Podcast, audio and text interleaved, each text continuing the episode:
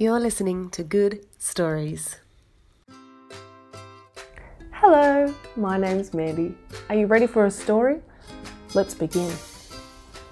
The Adventures of Little Ragged Blossom, and more about Snugglepot and Cuddlepie.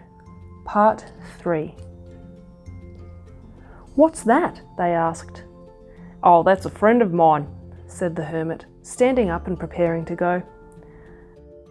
You may come too with me if you like, he said. Get on the roof and I'll take you along. Oh, thank you, Mr. Hermit, they both said with delight.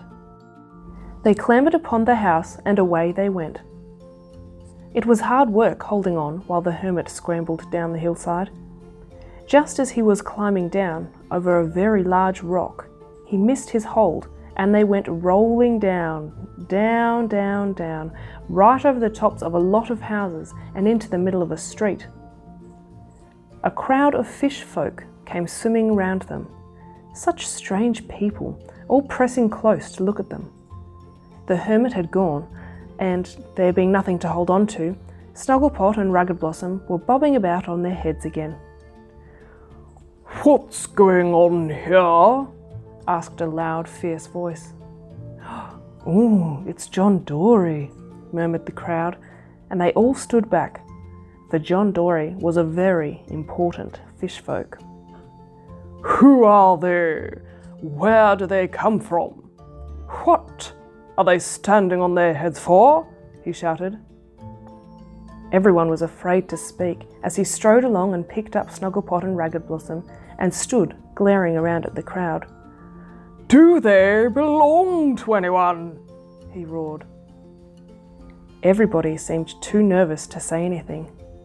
But little Anchovy, who was very brave and gentle, went forward and said, Oh, please don't hurt them. Uh, give them to me if you like. I like them.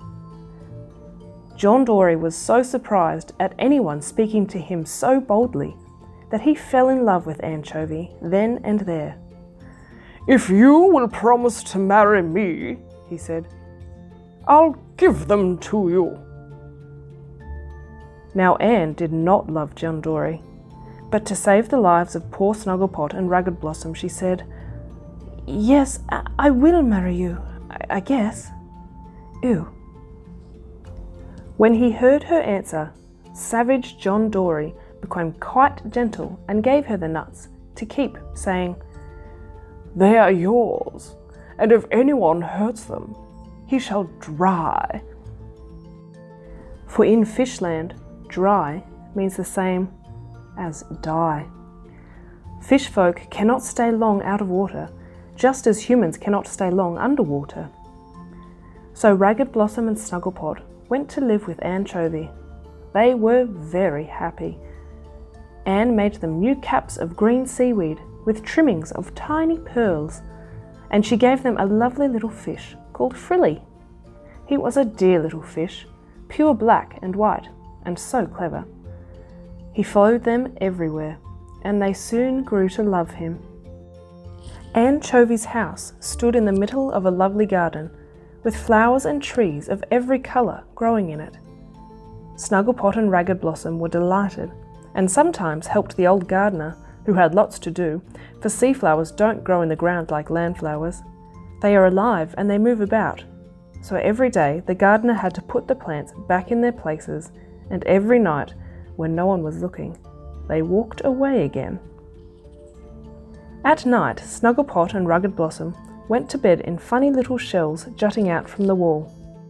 And every morning they woke to the sound of the fishes bubbling in the garden. Fish folk call singing bubbling. For breakfast, they ate sea grapes, and for tea, they had prawns.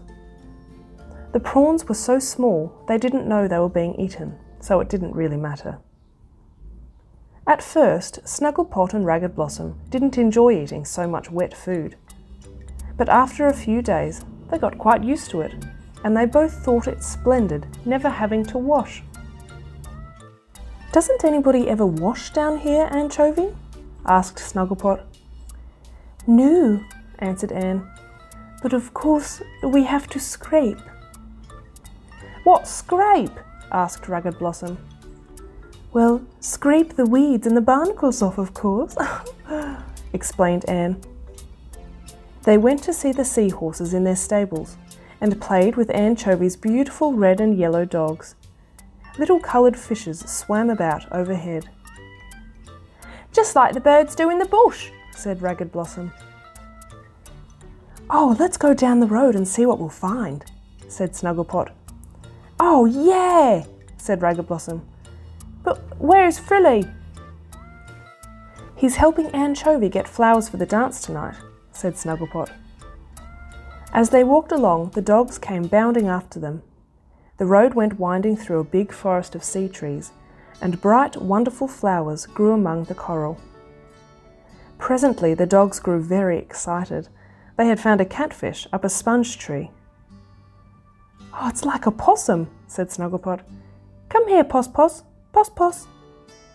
The catfish, thinking he said puss puss, came down and rubbed itself against his legs. Oh, isn't it beautiful? said Ragged Blossom, stroking its fins. Let's take it home to Anne, can we? But the catfish swam away. Ah, what a pity, cried Ragged Blossom. Let's follow it.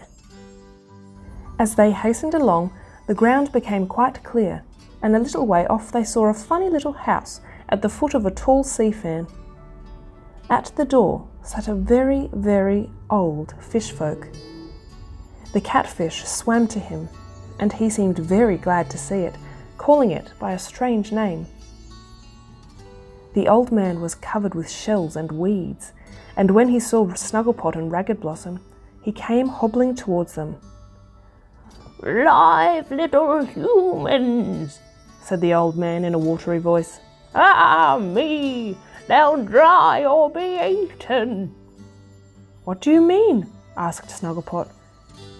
Dry or be eaten, repeated the old man. Why? asked Snugglepot. Dry or be eaten, said the old man, shaking his head.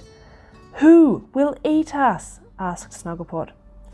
Savage John Dory, greedy John Dory, said the old man. But he promised, began Snugglepot. Ah, me, said the old man. Savage John Dory, greedy John Dory. But what shall we do? asked Snugglepot. Find little Obelia, answered the old man. Um, sorry, what did you say? asked Snugglepot. But the old man seemed not to hear, and stood shaking his head and muttering, Little Obelia, Obelia, Obelia. Poor little humans, dry or be eaten. Snugglepot and Ragged Blossom looked at each other. I am so frightened, said Ragged Blossom. Never mind, said Snugglepot. Anne won't let us be hurt. Dry or be eaten, said the old man. Come, said Snugglepot, let's run home and tell Frilly, at once. But just then the old man lifted up his hands in horror and turned and ran into his little house, followed by the big cat. Looking up, they saw John Dory and Anne riding towards them on their large dragons, leading two lovely little dragons. Ooh, said Anne, you naughty little nuts. I thought you were lost. See, the beautiful present John has brought you.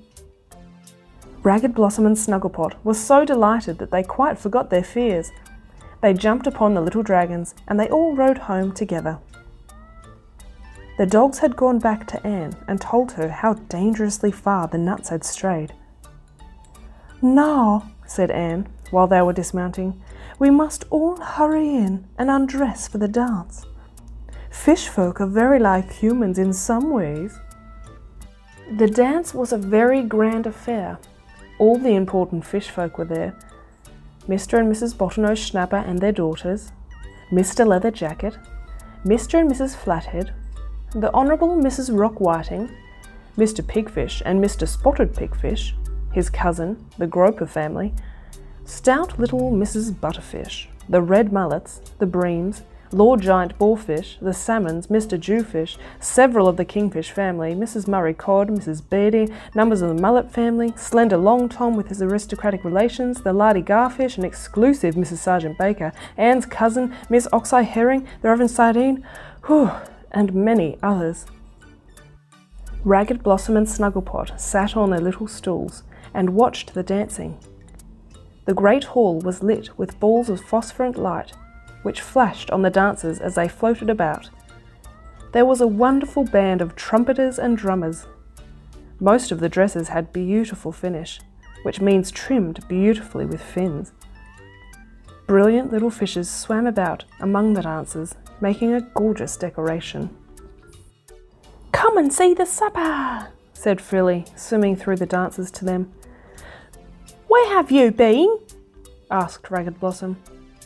Anne told me to keep guard in the supper room, said Frilly, and to see that decorations don't get out of place.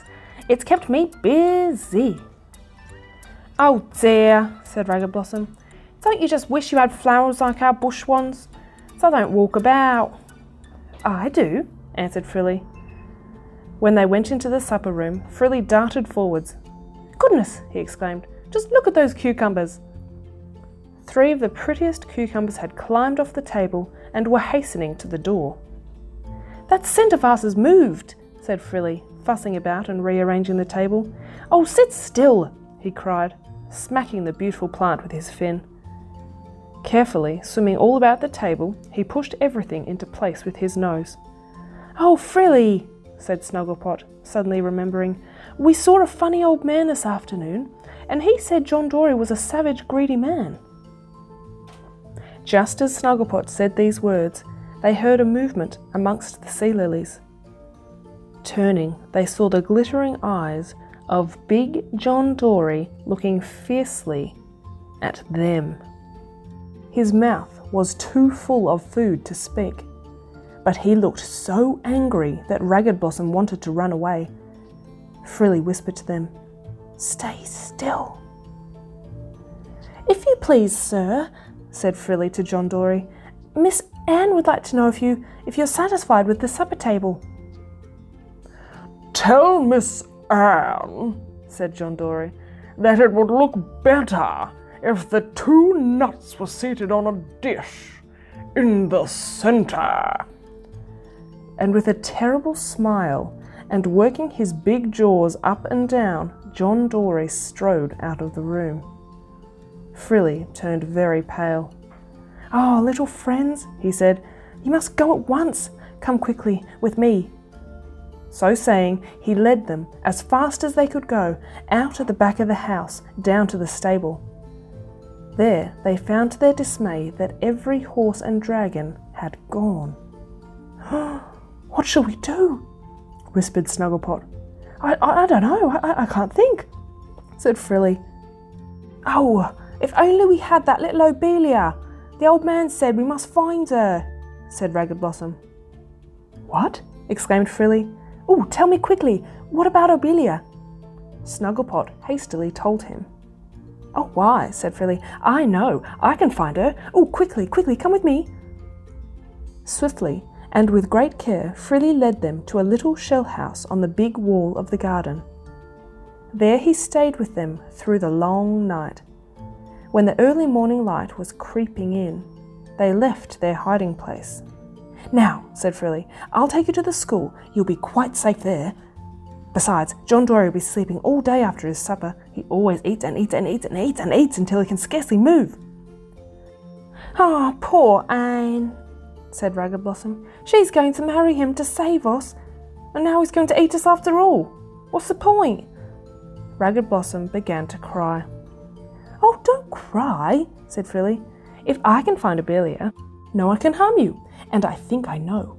Oh, be quick, go into school and say nothing, but just sit amongst the children and learn lessons. I'll call for you and by.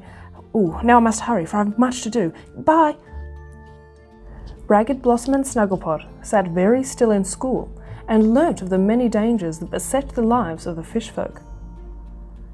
In the lunch hour, they played their games with the little fishes, who were all very nice to them, though they stared at their noses, for some of the fish folk haven't any noses at all. End of part three.